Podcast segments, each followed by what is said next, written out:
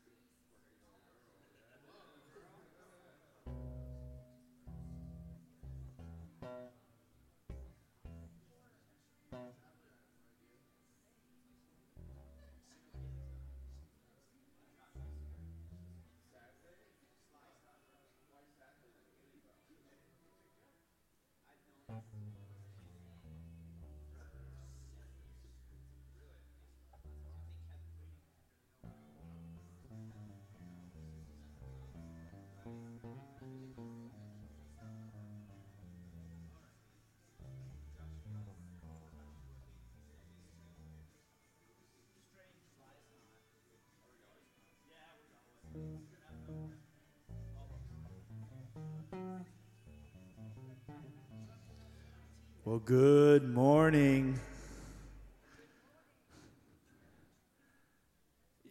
If you guys could you squeeze into the center so that people can find a seat next to you.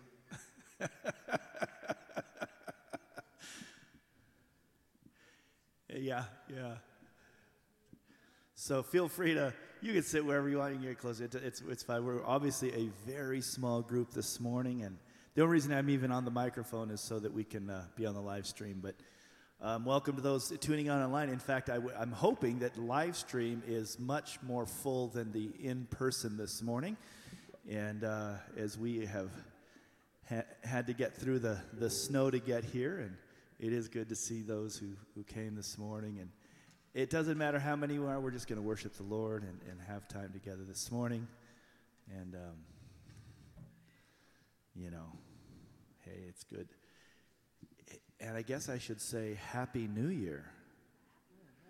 It is 2023. And it's been like, I haven't seen any of you since last year.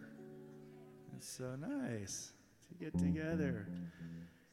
And, uh, you know, who, who, who remembers when they were young the movie 2001 A Space Odyssey? Right? That was supposedly way in the future. And then they updated it a few years after that, quite a few years after that, because we were approaching 2001. And so they, they did a, a second version called 2020 A Space Odyssey. Right? And now here we are in 2023. Anyways, if you're if you're online on Facebook, you know, make some comments and and uh, let us know you're there. And that's right. We I, I that's right. So, but we are we're gonna wor- worship this morning and, and have our have a time in the Word and let's uh, let's pray before we get into a time of worship. Heavenly Father, we thank you so much for the opportunity again uh, to gather together. We thank you for the snow, which is much needed. Lord, even though the stores have been busier than we like, we thank you for the business that keeps uh, the finances coming in and the, in this valley operating. Lord, uh, we pray even this morning as people are driving that you would keep um, everyone safe here on this mountain. Lord, um, we, we just know that there's a lot of people out there who don't know how to drive in this stuff. So um, teach them quick. Let them hear from you to not follow so close and drive so fast and, and uh, keep those that are going to church safe. Father, in, this, in the services that are happening around this town, but also just around the whole world today, God, I pray that your spirit would be there and challenge and encourage and give us hope for this next year, Father, a new year. As we come together here, we pray that you would really be with us, um, help us to um, be encouraged and challenged and love one another this morning, God. Bless our time. In Jesus' name,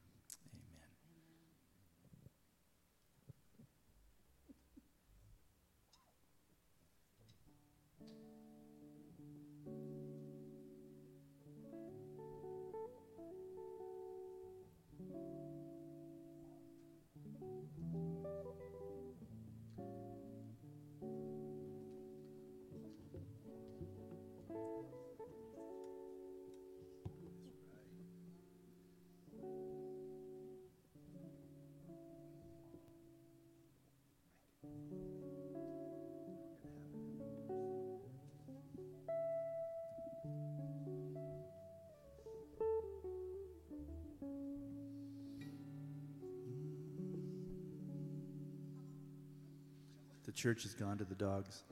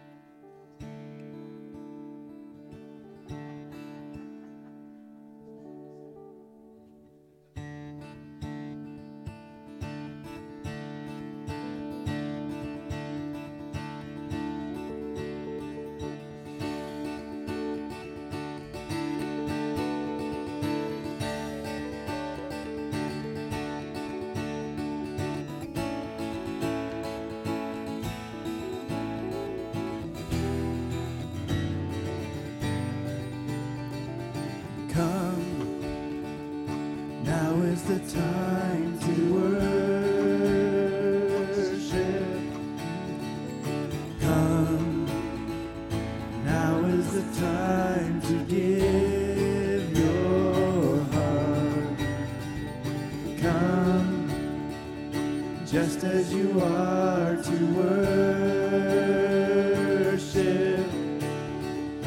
Come, just as you are before your God. Come. One day every tongue will confess you are God. One day every knee treasure remains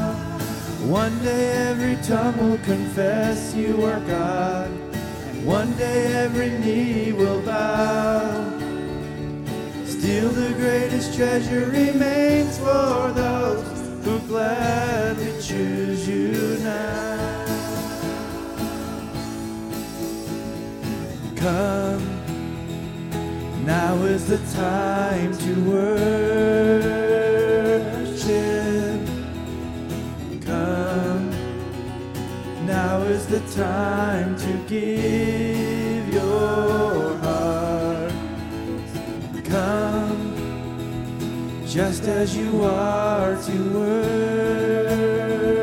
worship. Come, just as you are before your God. Come. One day every tongue will confess you are God. One day every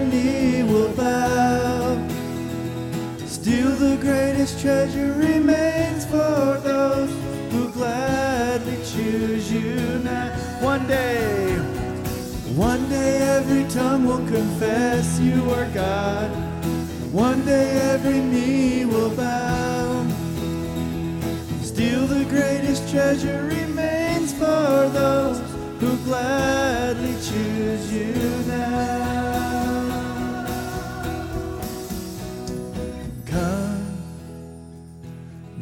Is the time to worship. Come, now is the time to give your heart.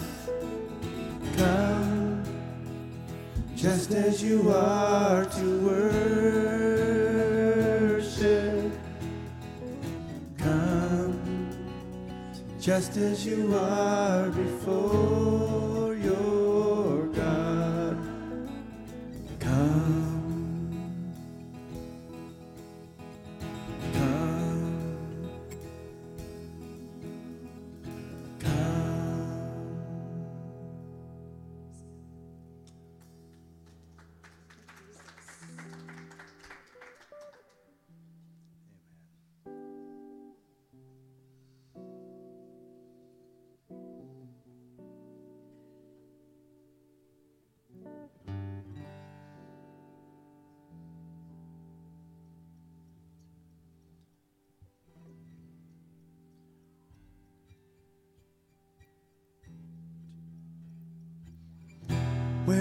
go, I'll go. Where you stay, I'll stay. When you move, I move. I will follow you.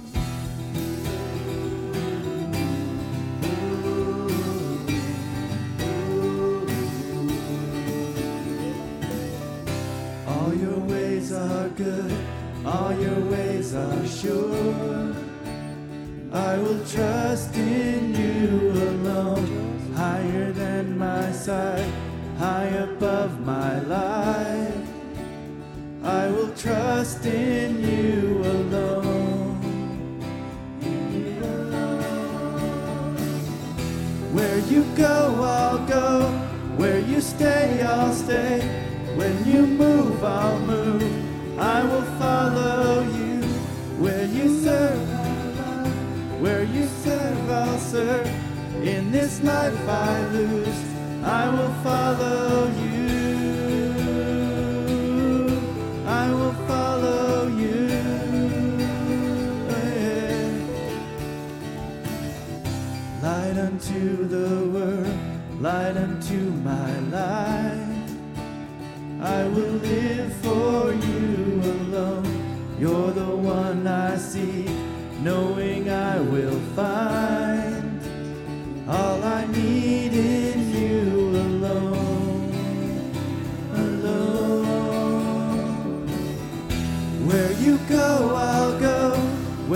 stay, I'll stay.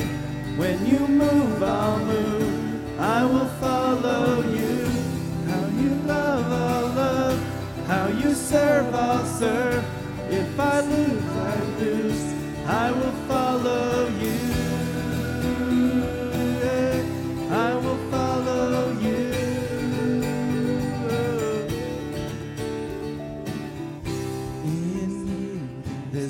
Life everlasting.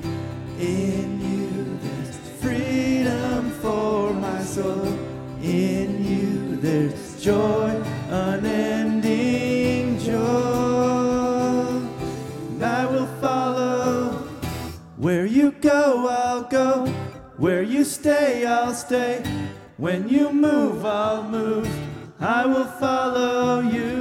Whom you love, I'll love. How you serve, I'll serve. If this life I lose, I will follow. Where you go, I'll go. Where you stay, I'll stay. When you move, I'll move. I will follow you. Who you love, I'll love.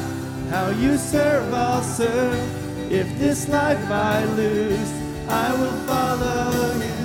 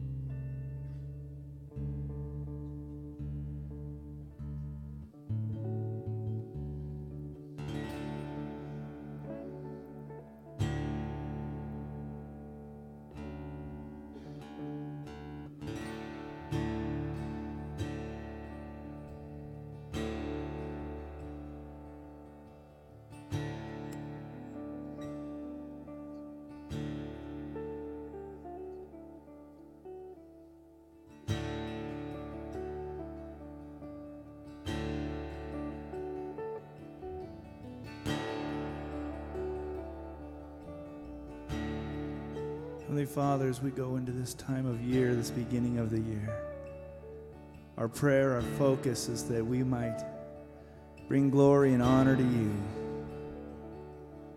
God, help us start this year out right, making you the center of our lives.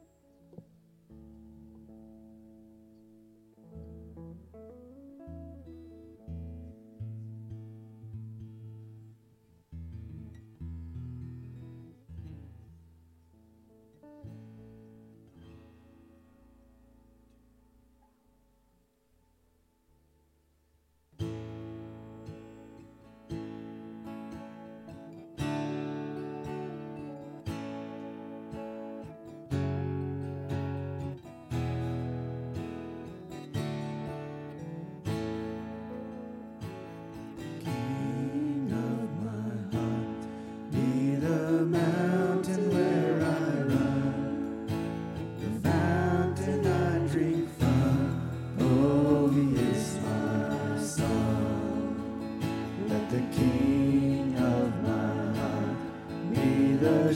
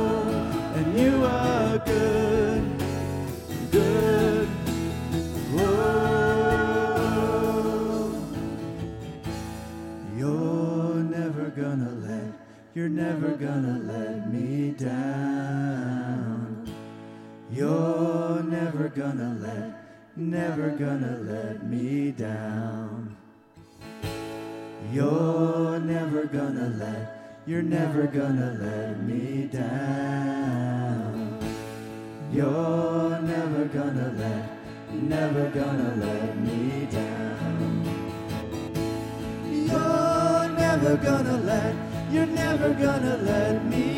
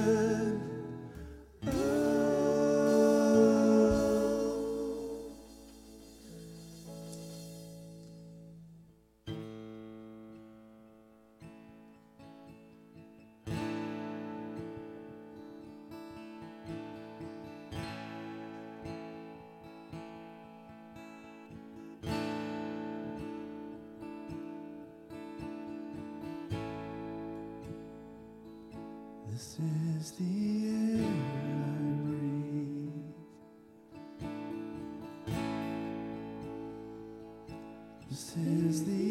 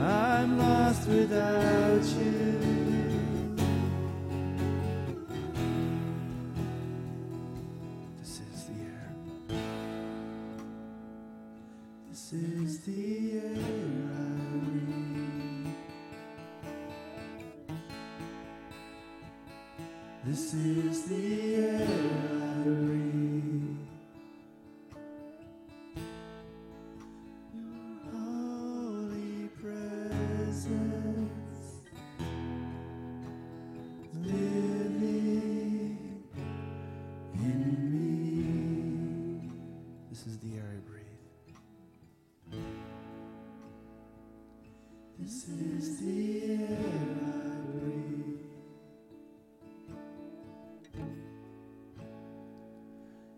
is the air I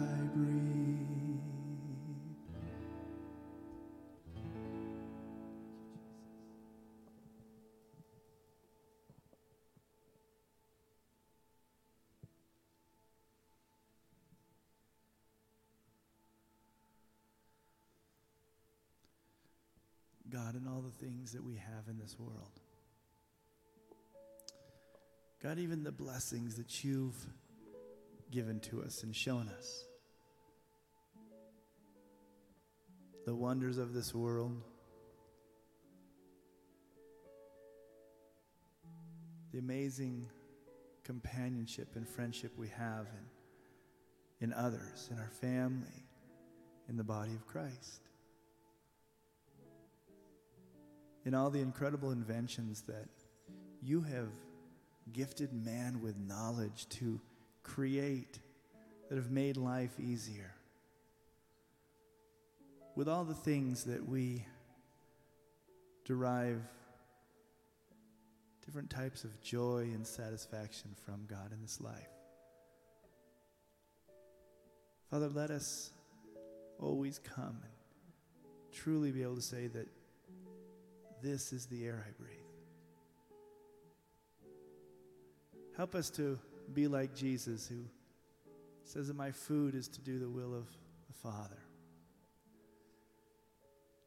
Help us to know your presence and your person so closely and intimately that really everything, all the other blessings are great, but there's nothing that we derive the same joy contentment and love and as from you who you are what you want to be in our life. Help us lord today and every day to seek first the kingdom of god and your righteousness. And allow all these other things to be added as you see fit into our life Father, we give you the beginning of our year, the first fruit of this next year, we give to you by being here today. Walk with us throughout the year, day by day. In Jesus' name we pray. Amen. Amen. Since there's so few of you this morning, you can love every single person in the room.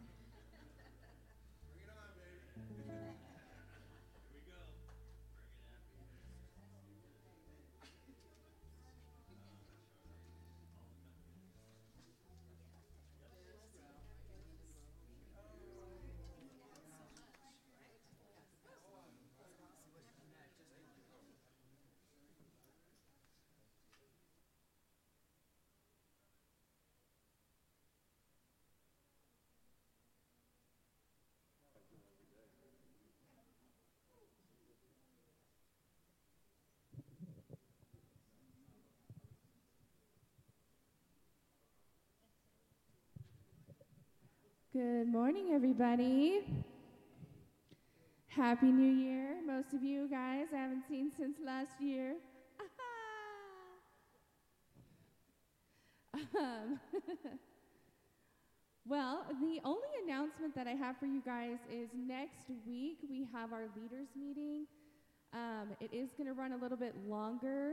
We may have lunch provided, and um, we're just encouraging if you are a leader for one of the ministries here at the Journey Church to just come with just your vision of what you want to see within that ministry or that you're leading um, for this year to come. And so, yeah, just have that available. And uh, we're going to spend some time kind of figuring out what this next year is going to look like for the Journey Church. So, yeah, it'll be good. Um, with that, we're just going to go ahead and receive our tithes and offerings. And if we could just pull up a picture, um, I want to read you this little story real quick. It says, and then notice the picture on the screen as I read the story. So it says, Today was the last day before our winter break. We will have two weeks off to rest with our families and loved ones over the holidays, then head back to the school back to school next year. With it being the day before break and Christmas right around the corner, most teachers bring their kiddos something such as books or little treats and occasionally, in return, receive something from their students. Today, I received some chocolates, sweet handmade notes, some jewelry, but these Lucky Charm marsh sorry, I'm so sorry. These Lucky Charm marshmallows stood out to me the most. You see, the 100% you see 100% of my school is on free reduced lunch. They also get free breakfast at school every day of the school week. This kiddo wanted to get me something so badly but had nothing to give. So rather than give me nothing, the student opened up her free breakfast cereal this morning, took the packaging of her spork, straw, and napkin, and finally took the time to take every marshmallow out of her cereal to put it in the bag for me. Be grateful for what you have and what others give you. It all truly comes from the deepest parts of their hearts. And I just thought that was such a beautiful picture of us when we give of our tithes and our offerings because, yeah, he only asked us to give 10%, and sometimes that's all we have, if even. And I just think it's so beautiful and it's like this little bag of marshmallows when we're giving into our tithes and offering. It's like, Lord, I may not have much, but I love you and I want to show you that I care and I trust in you and I want to be obedient to what you ask me to do. And so I just thought that was a really cool story to share in connection to tithe. So With that, let's go ahead and pray. Father, we thank you that you bless us beyond lucky charms. we are more than lucky, we are blessed to be called your children. And Father, as we give into our tithes and our offerings, I pray that our hearts would be, um, as it says in your word, to, to be joyful, to be a joyful giver, God, that we would give back to you because you first gave to us. Lord, and we love you and we thank you. And we ask that whatever is given as we start this new year, God, that we would start off by um, most importantly knowing that we're using what is given to bring you glory and to further your kingdom. Lord, we love you and we give you all the praise. In Jesus' name, amen.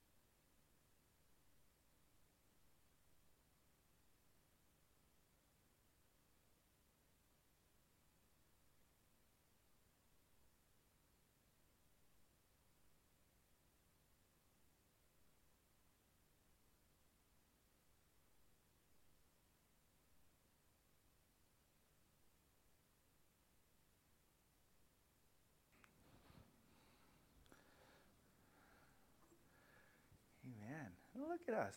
This is nice. It is a, the first Sunday of the, of the month. It's also the first Sunday of the year.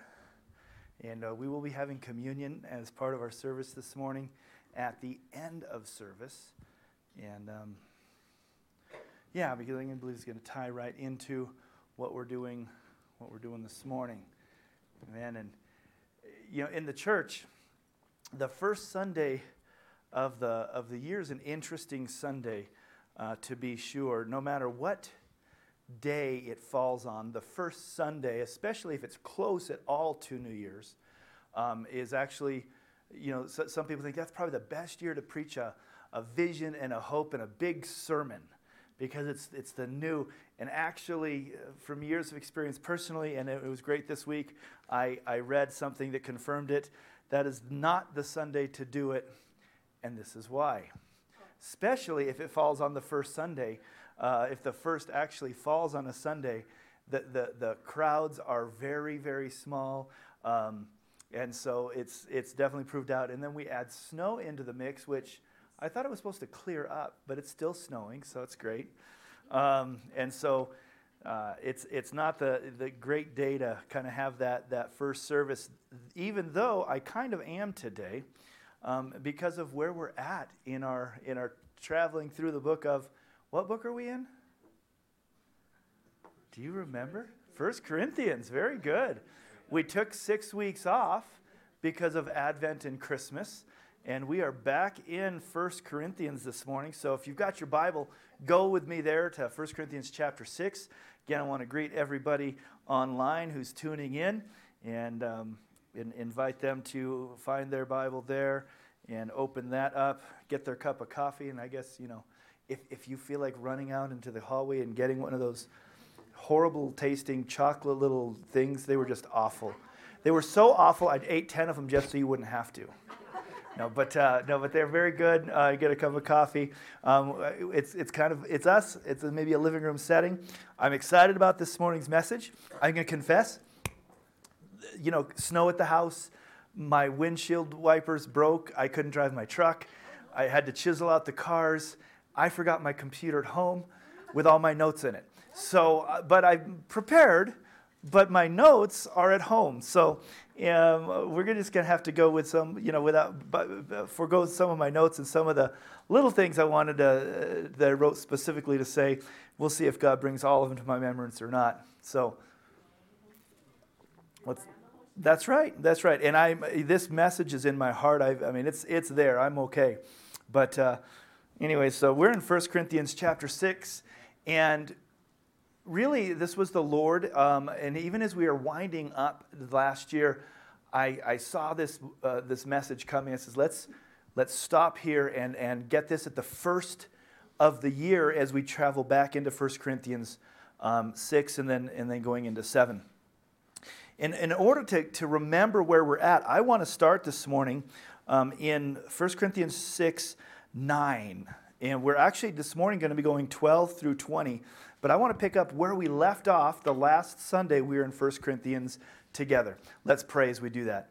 Heavenly Father, thank you so much for joining us, bringing us together this morning. And uh, again, I thank you for those who who really uh, roughed it out this morning, shoveled out, chipped off the ice, got here together to be in fellowship. Father, it's a great place to be in, in service and fellowship with one another. Those listening online, we pray that you would bless. Let this, let this uh, message be encouraging and challenging to us as we begin this new year. Hallelujah. In Jesus' name, amen we ended the, the, the uh, Corinthians last year in 6, and, and there was a message, and uh, we did these verses that says, Do you not know that the unrighteous will not inherit the kingdom of God? And then it goes in to give a list of unrighteous people. And isn't that a great way to start the year? Let's just go off, let's just start off with talking about all the unrighteous people.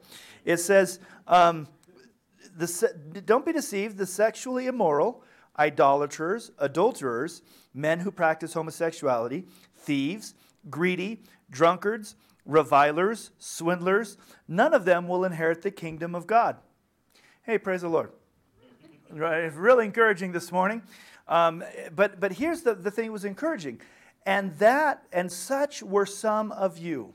Such were some of you, but you were washed, you were sanctified, you were justified in the name of the Lord Jesus Christ and by the Spirit of God. That's where we left off last year, and it's such a great place to begin as we go into this message because Paul is, is recognizing that before salvation, we were involved in a lot of rotten things. But here's the, here's the point that he was making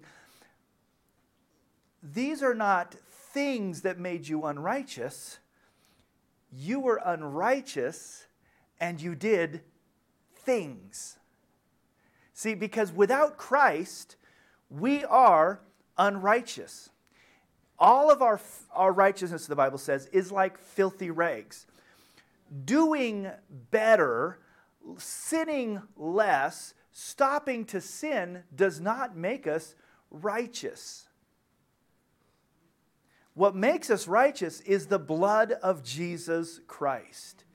And when we receive Christ, when He forgives us of our sin, and, and notice, uh, sometimes I, I try to say He forgives us of our sin, not of our sins. And there's a slight difference. Yes, He forgives us of our sins, but He also forgives us of our sin, which is all of it. It's our nature, it's everything. He takes it all away. And so we become righteous in His sight not because we got perfect the moment we said the sinner's prayer. Now, now I don't know about you, but, but when I said that prayer, I did not become a perfect little angel. I always was. No, I, I didn't. I, I didn't become this perfect little angel. I still had sin in my life. I still had unrighteous deeds, if you will, in my life but the difference was, and the same, same with you, the difference was you were no longer unrighteous. But especially at the beginning when you first come to Christ, you still have all your habits, you still have all your proclivities. You've never really learned to say no to ungodliness. So you came to Christ and you still pretty much did everything you did the day before, at least for a time. Amen? I mean, it's like it would just come right back up, and then you felt guilty and bad the transaction that takes place when we come to Christ is that He makes us righteous and He forgiveness forgives us. That's why Paul here says that's what some of you were. But I, there's different, different things. That says you were washed, you were sanctified, you were justified in the name of the Lord Jesus Christ by the Spirit of our God. So that is who Paul's talking to, and this morning that's who I'm talking to. Uh, we don't have visitors here this morning. I look around the room. I know that all of you have a profession of faith, believing in Jesus, that you are, uh, you are his child, and that you are part of this group who, who we're talking to. You aren't these things anymore. Now, here, here's the deal some of us might still do some of these things occasionally. And, I, am not going to start picking on saying, let's have a confession time this morning. Which one did you do this week? You know, but, but we still have some of these in us. Uh, there, there are people who are saved who still struggle with being a drunkard, getting drunk, being given to too much alcohol. There are Christians who are still greedy. God is still working that out in them. Uh, and, and, and, to find out if that's, that's you, it's, you know, how much is enough, or you're still always trying to come. Do you not like to share and give? Then you might go, well, that's one of the things God is working on me. Um, we have some of these things in our life, some of us. But Paul and I am saying, according to the scriptures, you are not the unrighteous person that you used to be if you've come to Christ. You were these things. One of the things I don't like about AA, and I understand the principle of it, and, and I'm not saying that you shouldn't do it, but one of the, the parts I don't like about AA is that, that many of the people going through AA say, I'm an alcoholic. Now, what they're saying is that I never can put my guard down against this addiction. That's, a, that's an okay thing. But we don't identify with our sin anymore. If, if you came to Christ and you had murdered somebody, you should not say, I'm a murderer. One, it'll freak everyone else out. you know, if you walk around going, I'm a murderer, um, yes, you were a murderer, but the scriptures say that you were. Yes, you, if that was your thing, if something like that happened in your life, you maybe did that, but we're not going to identify with the sin anymore. We're going to identify with Christ and his righteousness. So this that's where we left off. I'm re- preaching the message, catching us up. That's where we left off at the end of, of the year, at the end of the thing with 1 Corinthians chapter 6. And we're going to start now um, because Paul, remember the, the, the, book of 1 Corinthians was written by Paul uh, to Corinth. It was written in the early, you know, uh, Paul had made his trip, first trip to Corinth in around 50 ish AD. Uh, he stayed there about 18 months and he built up the church and that was on his second missionary journey, if you read the book of Acts. And so he's, he, he, he came to Corinth, and, and now he's traveling around again, and he starts hearing about things happening in Corinth. Well, Paul would write letters to the churches that he planted, and Corinthians is one of the churches he planted, and it's one of the letters he writes. Now, 1 Corinthians, again, reminder, is actually his second letter that he writes. The first letter that Paul wrote to the church is gone. We have, we have no record of it. But he had already written them once about some things going on. Now he's writing them a second time, even though we're calling this First Corinthians. And then he writes them two more times, and we believe that's actually Second Corinthians is both of his letters put together. So he's writing in about maybe 55 AD, a, three or so years after he's visited them and he spent his time there. And he's heard these things happening. Well, Corinth was this ungodly place with a lot of idolatry. There was a lot of sexual immorality. Remember, this is the one where they had the temple up on the hill, that part of the worship at the temple included temple prostitution and having sex with these women that were out front of, of that temple. That was part of it. And so, as Christians are getting saved, sexual immorality is still part of their livelihood, their life.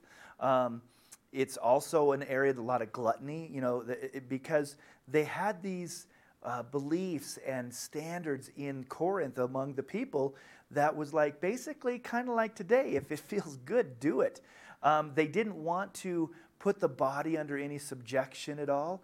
They wanted to just feel good. And, and, and when they came to Christ, they really loved the part that says, You've been set free. You're no longer under the law of sin and death and you're no longer under the law. They liked that because like yeah we don't we're not we don't have a law.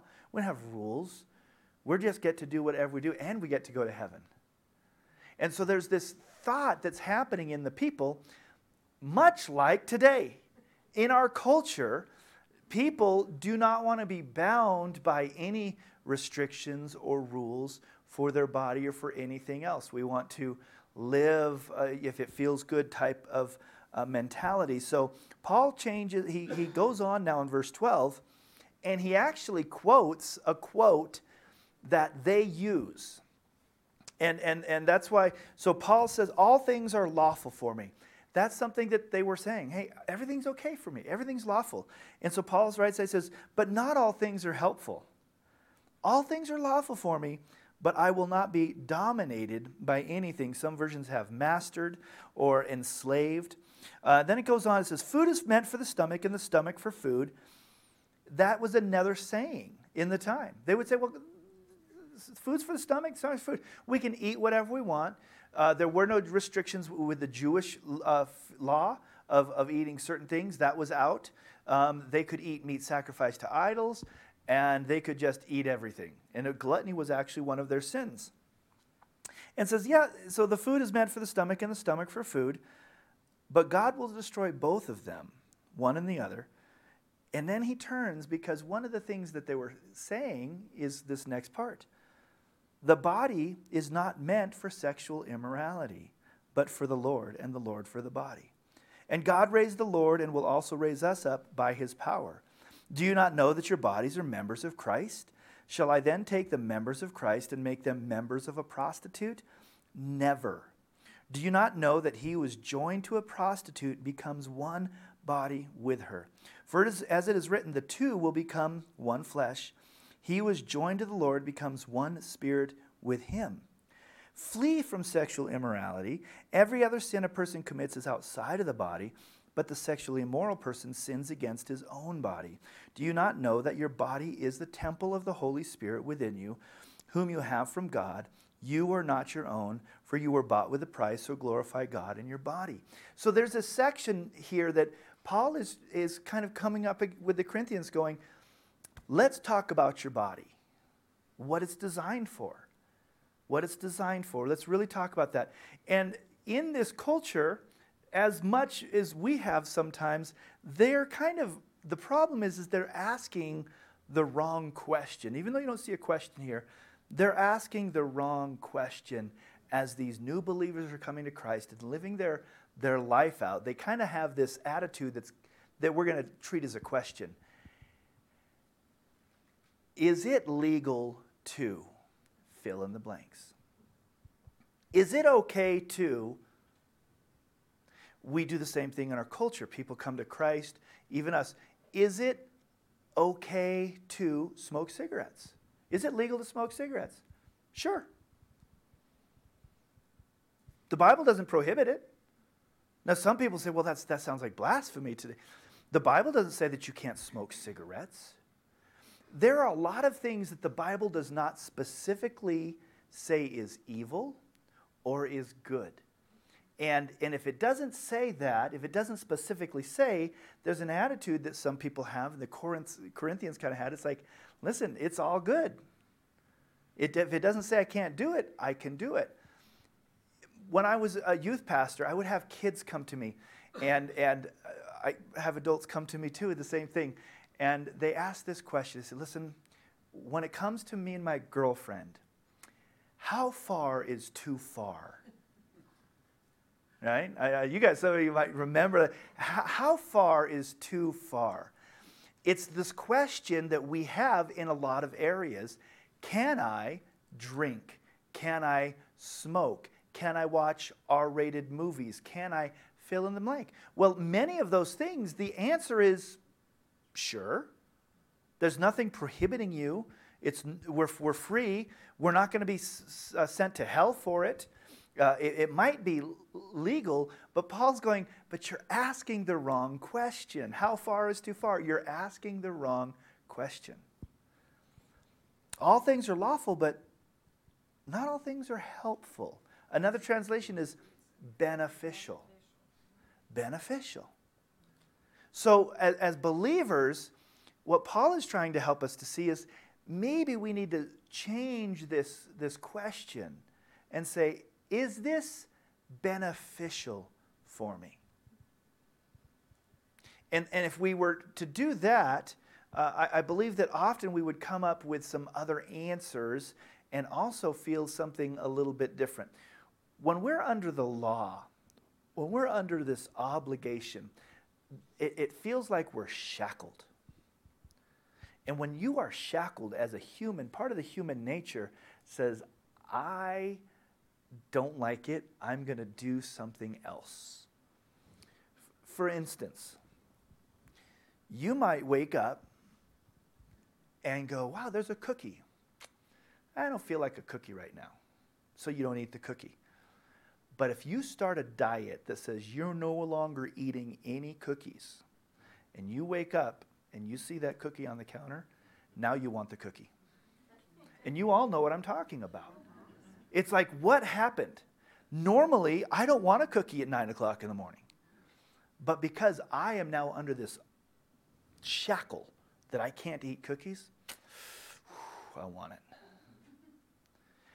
And, and, and part of that is because we're looking at it the wrong way. Paul's trying to help us understand, and we're going to go in a little bit deeper uh, of this whole body because it's, it's an amazing principle that, you know, our, our bodies were created by him, for him, and they're glorious. And we have fellowship with him even in these bodies. And, and, he, and there's some things specifically he talks about with sexual immorality. But he says, let's not ask the wrong question. Let's ask the right question. Don't just say, well, it's, it's lawful. Ask yourself, is it beneficial? Ask yourself, am I being mastered by this? Interesting, yesterday I wasn't mastered by the cookie, but today I am. And so, so right there, we're like, okay, we want to come, we want to come walk into freedom with our body and begin to change this, this attitude a little bit that we have in order to, to move forward and, and not just see how much we can get away with. I saw this great picture uh, of a little kid who was told, You cannot have your tablet in the kitchen. There's no electronics in the kitchen. You can also not eat in the living room. Okay, these were two rules in the house. You cannot have your electronics in the kitchen and you cannot eat in the living room. And there's a picture of this kid laying on the kitchen floor. He's on the kitchen, his food is in the kitchen, and his tablet is right over the little line on the carpet in the living room. And he's eating while he's looking at his tablet. And I went, That's us. That's us. Okay, I'm going to be obedient, but I'm going to push this. I'm not over the line. I'm not over the line. I'm not over the line. I'm not there. you, do, do, do you remember? Don't touch your sister. Don't touch your sister.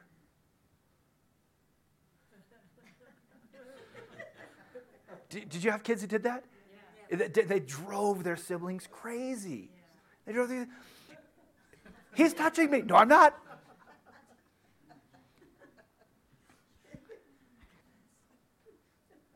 we, we have this tendency to do that in our spiritual lives.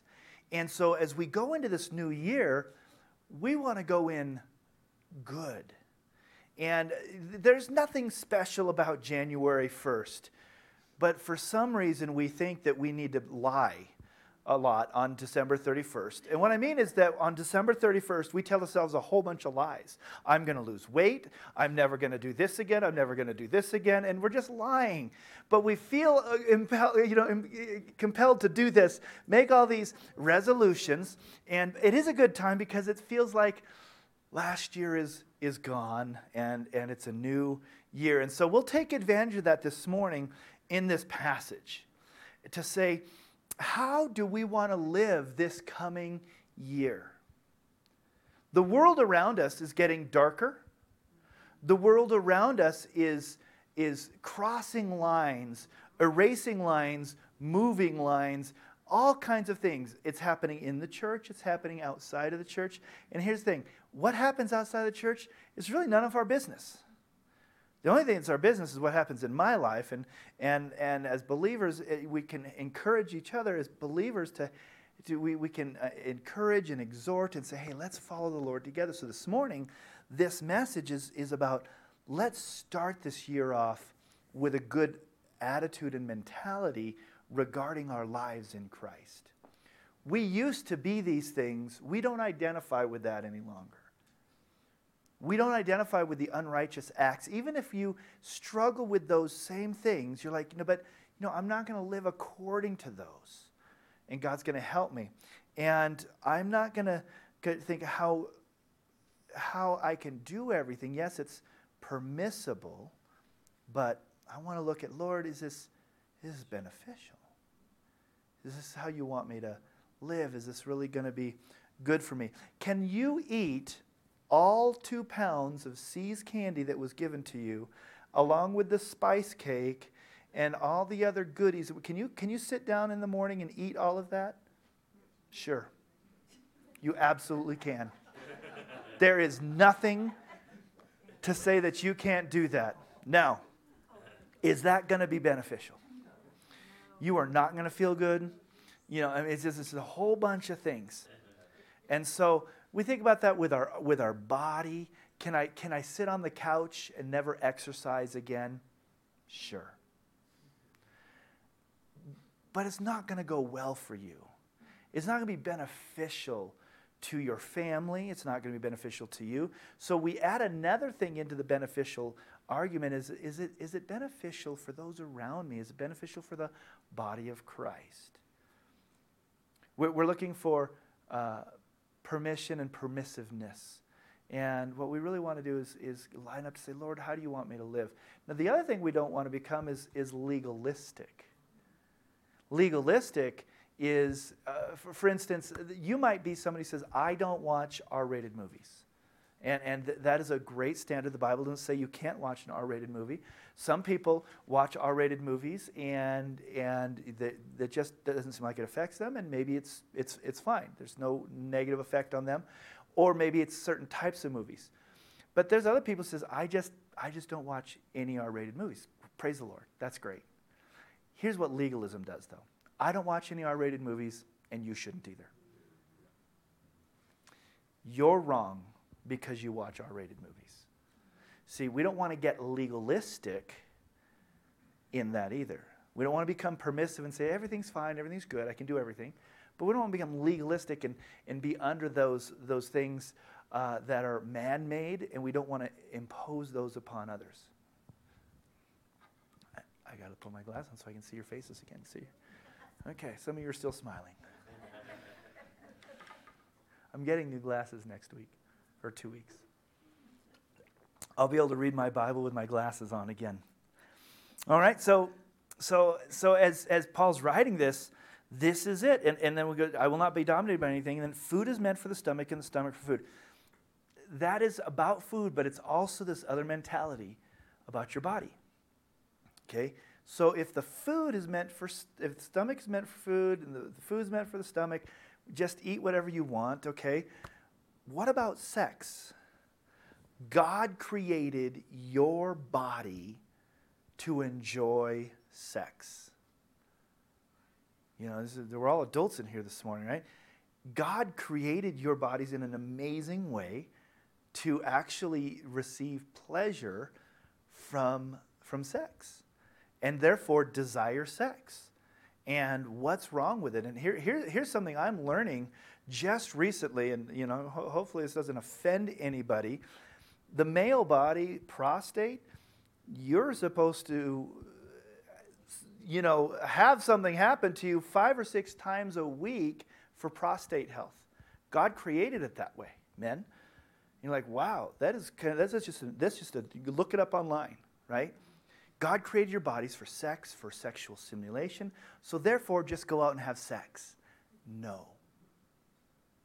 But this is a, an idea that's happening in the world and it's coming into the church. Why is God so exclusive? Why is God prohibiting me? He made me this way. And if you've never had a moment in anything in your life like that, praise the Lord for you. I have, where I was struggling with something and I started doing this. Well, why did you make me that way, God? This is all your fault. I have this desire, whether it's sexual or, or for whatever it is. Why did you make me this way? So Paul goes, Listen, yeah, the food, stomach, God's going to destroy them both. Why does he say that? we don't live to the principles of the world without considering the principles of eternity. The principles of eternity are I created man to be married to one woman, created woman to be married to one man for life. Now, amazing, more and more science is coming up with we actually do better if we don't get divorced. We actually do better if we don't have promiscuous sex with lots of people. Relationships are better. Uh, you bond better. Uh, you, you, in your, in your pre- long-term relationships, there's more trust. The, everything is better. I love the fact that finally psychologists and they're, they're starting to really catch up and go, well, maybe that was an okay idea. God had it right 6,000 years ago when he created Adam and Eve and says, one man, one woman together for life. So just because your body was created to enjoy sex doesn't mean that you should go out and enjoy it wherever you can get it. And he, and he, and he, and he starts saying these things. Listen, it wasn't designed for sexual immorality. It was designed for marriage. Now, we're going to go into chapter 7 and go a little bit deeper in that, so we won't go too, too far yet. Um, it'll get fun. We're going to talk about marriage and, and things in the, in the next couple weeks. Verse 14 God raised the Lord and will also raise us up by his power. Do you not know that your bodies are members of Christ? Shall I then take the members of Christ and make them members of a prostitute? Never. We go on in a moment and find that the Holy Spirit lives inside of us. We are members of Christ. We are not our own. We are the temple of the Holy Spirit. And when we go and behave in, in, in, certain ways, we're taking Christ with us everywhere we go. Now, let's leave the, the sex thing for, for a moment and just do that with anything. When we go anywhere, we bring Christ with us. He, he, he goes with us. When, when we sit and watch the movie, He's watching the movie with us. Wherever we go, He's, he's with us. Sometimes we we think we leave him. It's this, this tendency, it's this, this thinking, and it, it feels a lot better to do that. Like, I really don't want to think about God coming with me in this event, so I'm just not going to think about it. But the truth is, we're in Christ, Christ is in us. Whatever we do, we're bringing him with us. Now, if you have a wrong view of, of things in your life, that can be very damaging because we have a hard time thinking that maybe Jesus would even like to roll, ride a roller coaster. I just can't see him wanting to ride a roller coaster. Maybe I shouldn't ride a roller coaster because that just seems weird. You see what I mean? I think we can, we can. Jesus was a man. He, he. I love The Chosen. I love watching The Chosen. It just shows the humanity along with the deity. You know, and he's, he's got, he's funny. He's been a little sarcastic. There was, we were talking about this last night in our, we had a little time at, at New Year's Eve time and talking about in, in, in, season two when, when Jesus found the guy uh, who had robbed somebody on the road and he was hiding all that. If you haven't seen it, forgive me, but just there's one season and finally, the whole truth comes out. He says, Well, I, I, robbed somebody, and I don't know if he died and took his horse and all that. And at the end of the little conversation, um, Jesus says, We have to be careful out there on the road at night, something like this, because there's a, there's a lot of robbers out there. And he looked at the guy who was the robber, and he goes, Too soon? Do you know what I'm saying? And I thought, that's the Jesus I want to follow. He got a little, he's, he's fun, he can, he can banter, and so, so I think Jesus would want to ride a roller coaster. I'm, I, I don't think that's a sin. There's nothing wrong with that. So we have to kind of come because we don't want to just think that the only thing we're supposed to do is, is, is read the Bible. I don't, I don't think that's all we're created for. I think we're created for interaction and laughing. We had a lot of fun last night. We played games with their, our group. It was our, our life group. And, and uh, you know, speak out where you put that plastic thing in your mouth and try to talk. And it's really, just had a lot of fun. We just laughed It's a good time. I think, I think Jesus would like to laugh with us. But I don't think he'd like to do some of the stuff that we take him to. Your bodies are members of Christ. Shall I then take this member of Christ and make them members of a prostitute? Never. very vivid imagery. Do you not know that he who is joined to a prostitute becomes one body with her, as, as it is written, the two shall become one flesh? He's talking about sexual immorality. It's a really big thing.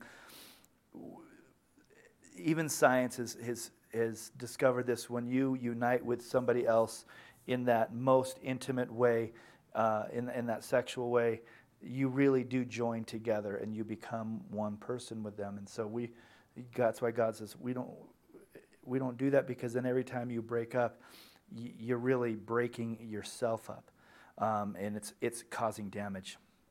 So he says, goes on there, says, so flee sexual immorality. Talks about every other sin is outside of body, but sexual immorality sins against his own body. We know that, and there's lots of things that, that can happen um, when you're promiscuous. You know, diseases, things like that also happen. Keep going. Do you not know that your body is the temple of the Holy Spirit within you, whom you have from God? We actually went over this section on Wednesday at our life group. And so it was, it was a good, good discussion. And we talked about the fact of this temple. So, what's that mean? Likely he's referring to the, the temple in Jerusalem, but as these were Greeks and had never been to the temple in Jerusalem, he might just be referring to a temple and helping them to see this picture. See, temples of worship for anybody are holy.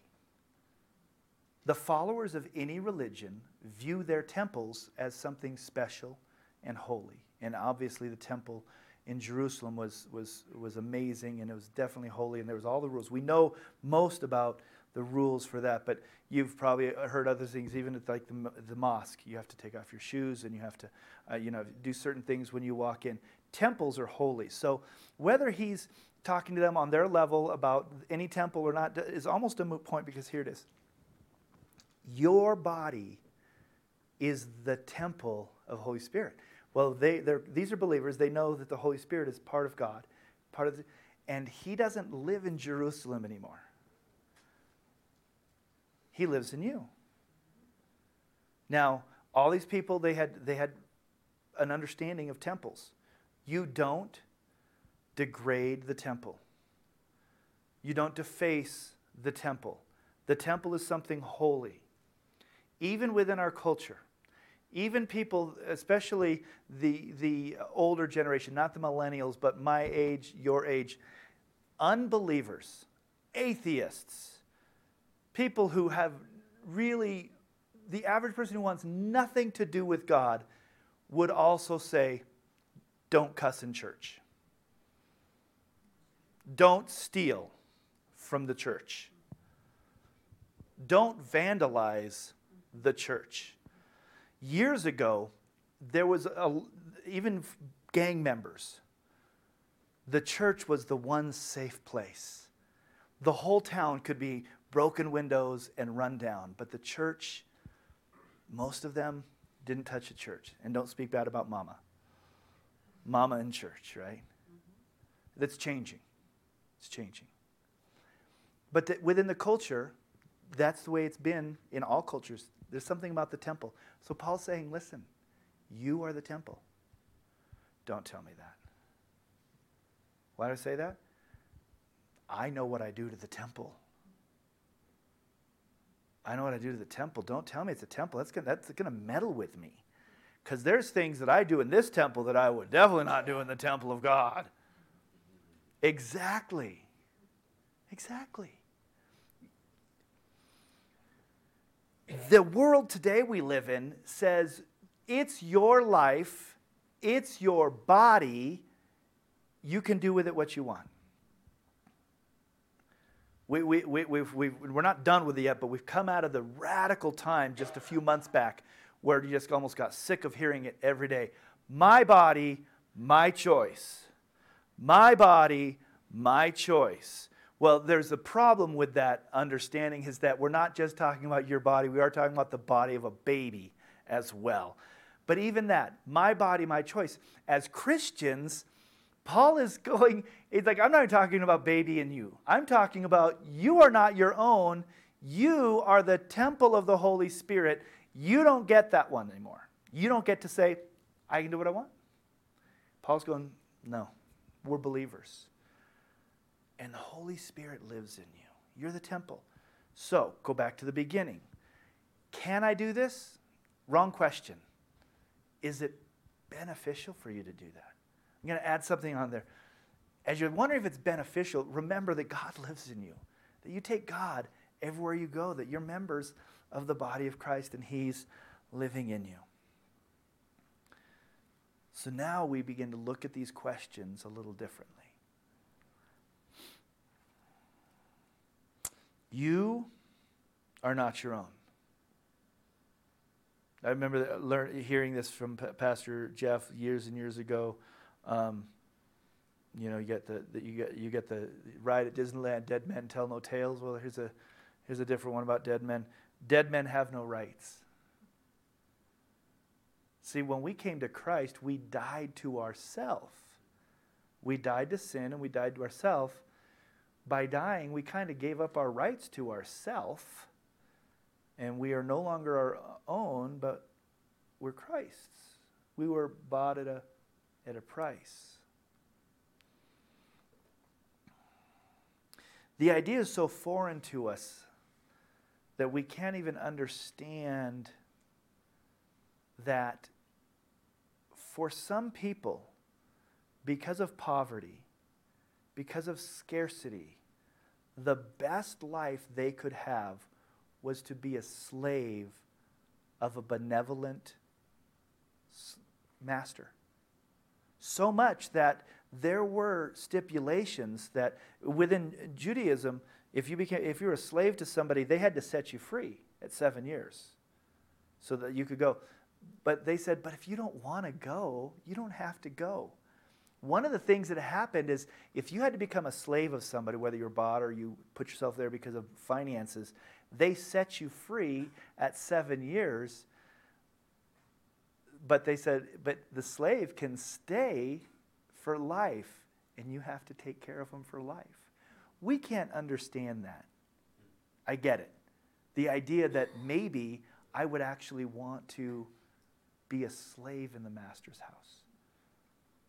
Maybe if we looked at it more like this, I've been working at this job for 35 years and they take really good care of me. I don't want to go out and be an independent employee. I'm going to stay at this company until I die. We go, oh, I could kind of relate with that. Good benefits, good pay, good hours, the boss is good. I don't need to run my own business. I'm going to work for this company. That, that we can, can we get there a little bit easier? Right? So that, that's, that's maybe more like slavery.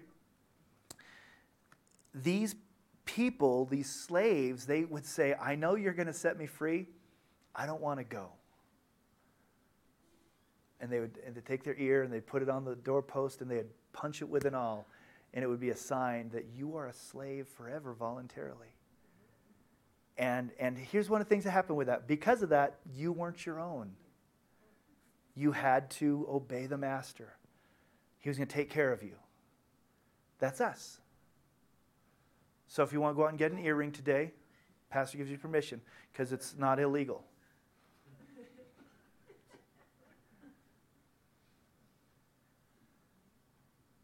we don't have the rights to ourselves. We have our rights to Him. So whenever we do anything, we kind of talk with Him. Lord, is this something you want for me? Is this beneficial to me? Am I being mastered by this? I realize I'm not my own. You were bought with a price. Whew. Yeah. I'm going to heaven. And the, the price that was paid to get me there was hefty. I couldn't pay it. I could not pay it. So here comes. This is kind of the, the beginning of the, the, the end of the message and the beginning of the year for us. So what? Glorify God in your body. That's it. That's the message. As we start this year, we want to walk into it saying, How can I glorify you in this thing right here? in what I do, in where I go, in what I say, in the things I connect myself. I want to glorify you. I want to, this year, I don't want to be thinking about me. Can I, can I, can I, can I, can I, like the little kid, can I, can I, can I, can I, can I. I say, Lord, should I? Is this what you have for me? I, I want to bring glory to you in, in, in everything. Again, I think last night when we were laughing and having a good time, I think, I think God was so pleased. We were with our life group, we were with family. It was a wonderful time. It's glorifying God. As, as we go into this year, the best resolution is to say, Lord, I, I resolve to try to consider you in my decisions, in the places I go. I want to invite you in to be part of everything I do.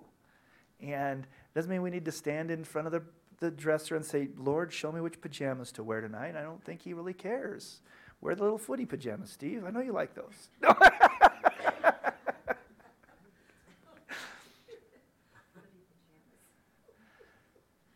but Lord, everywhere I go, I'm realizing I'm not my own. We're just going to invite him in. And Lord, is this relationship one that you're glorified in? If you're single, you should definitely be asking that. You know, is, is this behavior, is these things? I want to glorify you. I, I, it was just so wonderful that this was the beginning message of, of, of the new year for Corinthians because I think it's a great way to start. I used to be I used to be unrighteous. No, I'm not. Almost forgot to. We're going to do communion. So if you guys want to get, uh, we'll just pass out the elements. It's going to be real. The reason I wanted to do communion last was because it's a great way to say I'm I'm I'm part of the family of God. It says it says when you do this, you're doing it in remembrance of me. It's His blood. It's His body. We we can only partake of it because of His sacrifice. And what we're saying is, I'm part of your body, Lord. So I thought, let's, let's do this at the end of service after we've thought, yes, this is us. I, I'm going to live a life where I'm not worried about whether it's permissible, but whether it's beneficial.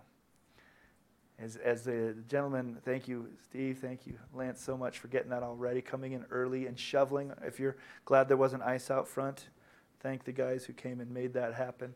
I love them so much. Um,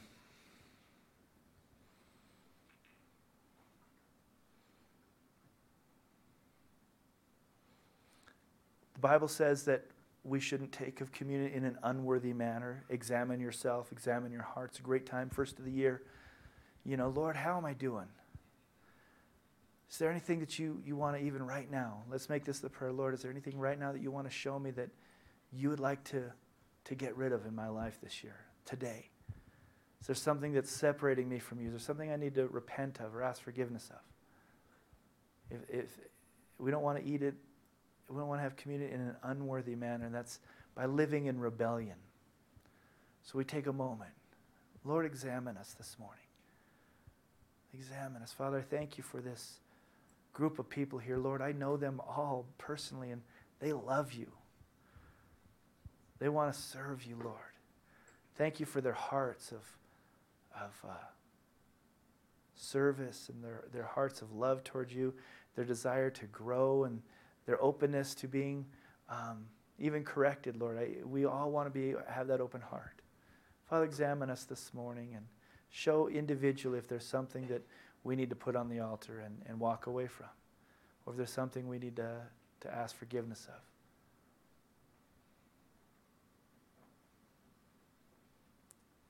As we move into this year, Father, we want to be open to that which you want to bring us into. I think of Jeremiah 29 11. I know the, the plans that I have for you. Lord, I want to be part of your plan for my life. I don't want to do it my way.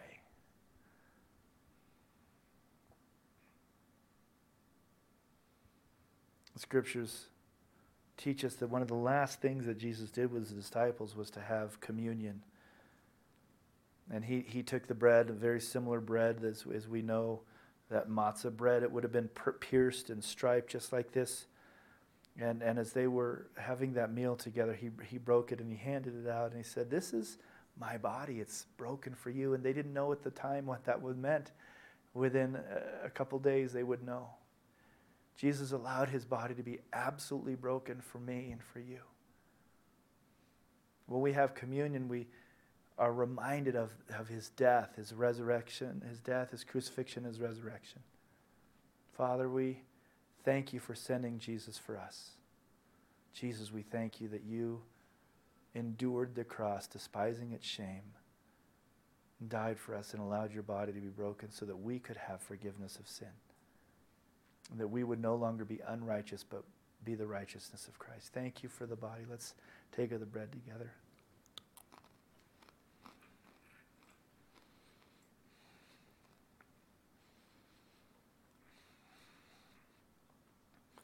The old hymn, Oh, the blood of Jesus.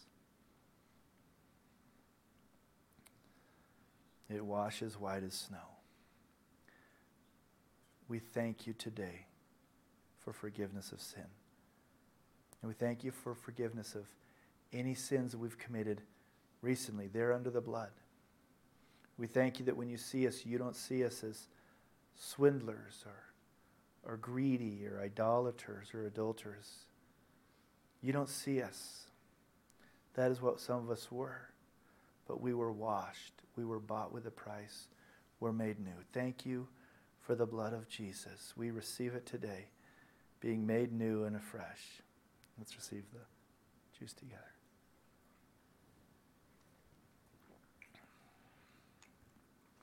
Father, as we go out, help us to, to remember this very, very practical section of the Bible. So practical. Help us to learn to ask the right questions. Keep us this week. Keep us safe as we drive home on these roads. Bring us together in our life groups this week and together next week as we come to worship and serve you. In Jesus' name, amen. Amen. Bless you guys so much. Have a great, great rest of your year.